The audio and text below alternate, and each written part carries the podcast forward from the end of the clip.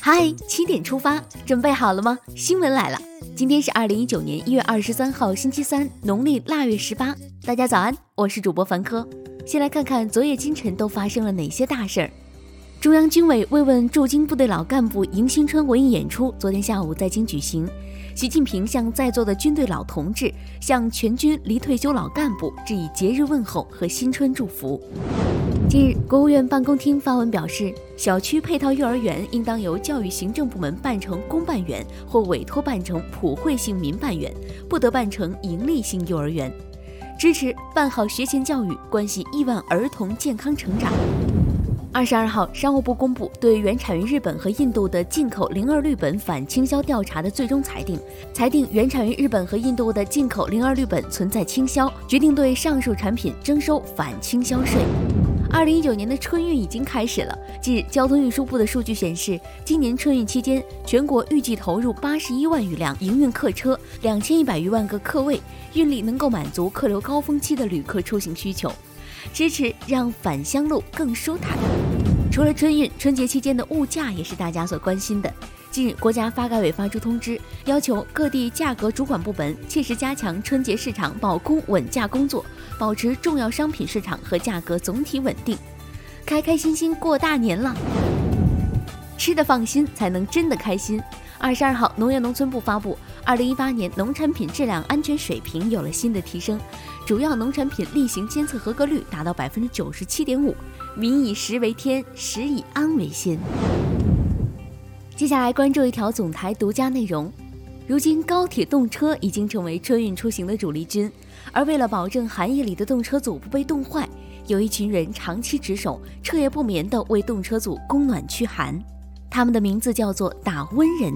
想要了解高铁打温难的一天，可以关注央广新闻微信公众号。今天的嗨七点出发，再来刷新一组国内资讯。自开展规范影视行业税收秩序工作以来，影视行业纳税人认真开展了自查自纠。截至去年年底，自查申报税款一百一十七点四七亿元，已入库一百一十五点五三亿元。昨天是春运的第二天，中国铁路总公司表示，二十二号全天全国铁路预计发送旅客九百三十万人次，同比增长百分之十点四。铁路部门也提示广大旅客，春运期间尽量提前取票，检查携带好有效身份证件，核对好时间、车站车次等信息，以免耽误行程。既要走得好，也要走得安全。除了高铁，北京新机场也即将上线。二十二号，北京大兴国际机场顺利完成首次飞行校验，这也标志着大兴国际机场工程建设即将进入验收移交阶段。北京新机场第一飞就是这么酷，机场有了，再加上银联卡就可以全球畅游了。二十二号，中国银联宣布，截至去年年末，银联受理网络已延伸到了全球一百七十四个国家和地区，覆盖全球逾五千二百万商户和二百六十余万台 ATM。一卡在手，说走就走。没有学籍，高考可就不那么方便了。近日，有学生家长反映，孩子就读于山西晋城的一所民办学校，到高二了才发现没有学籍，无法参加高考。二十二号，当地教育局回应，该学校因为违规招生，导致部分学生未取得学籍，未取得学籍学生可以同等学历报名参加普通高考。学校违规招生，不该学生背锅。食品安全的锅谁来背？来看这条消息。近日，四川省自贡市高新区警方破获了一起火锅回油生产销售案。在近两年时间中，有一百三十吨火锅回油被运送进当地的一家雪糕厂，制成火锅底料油，重新回到餐桌。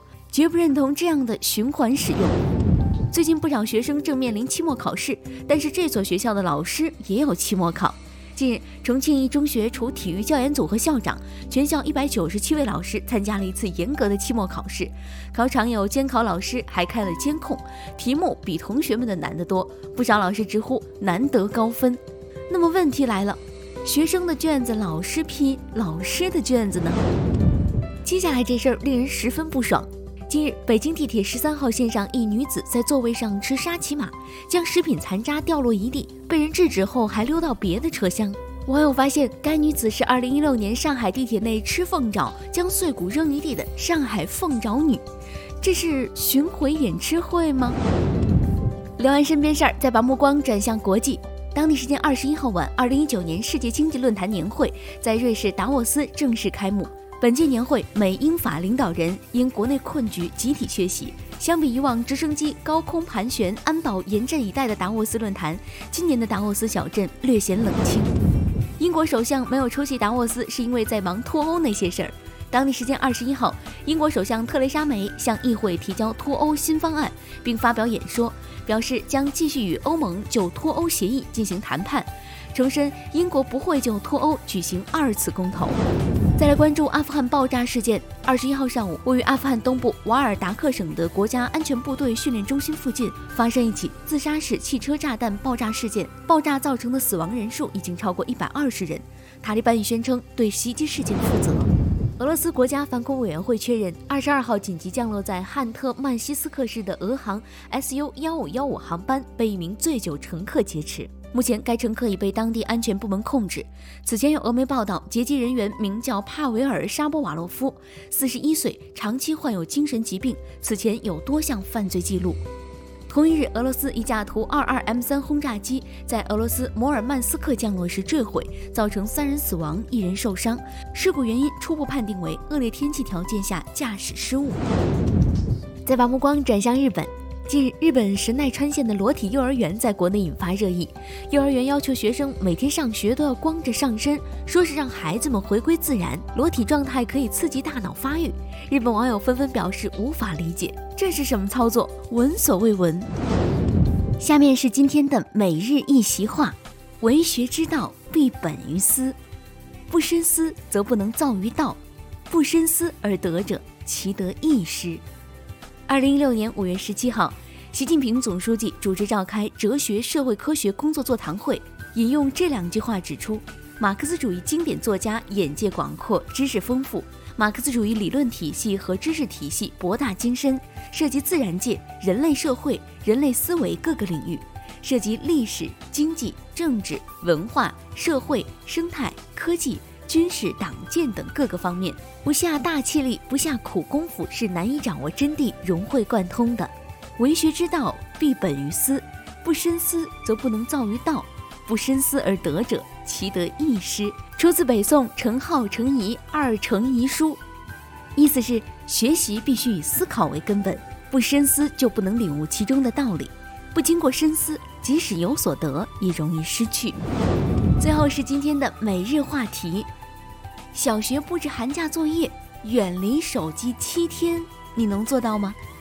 寒假到了，广东佛山一学校别出心裁地布置了一份寒假作业，让学生们制定一个为期至少七天以上的远离手机计划，实现后提交活动报告。学校建议学生多参加家庭户外活动、社区义务劳动或者职业体验等实践活动。有网友觉得这份作业很有新意，家长也应该做出表率。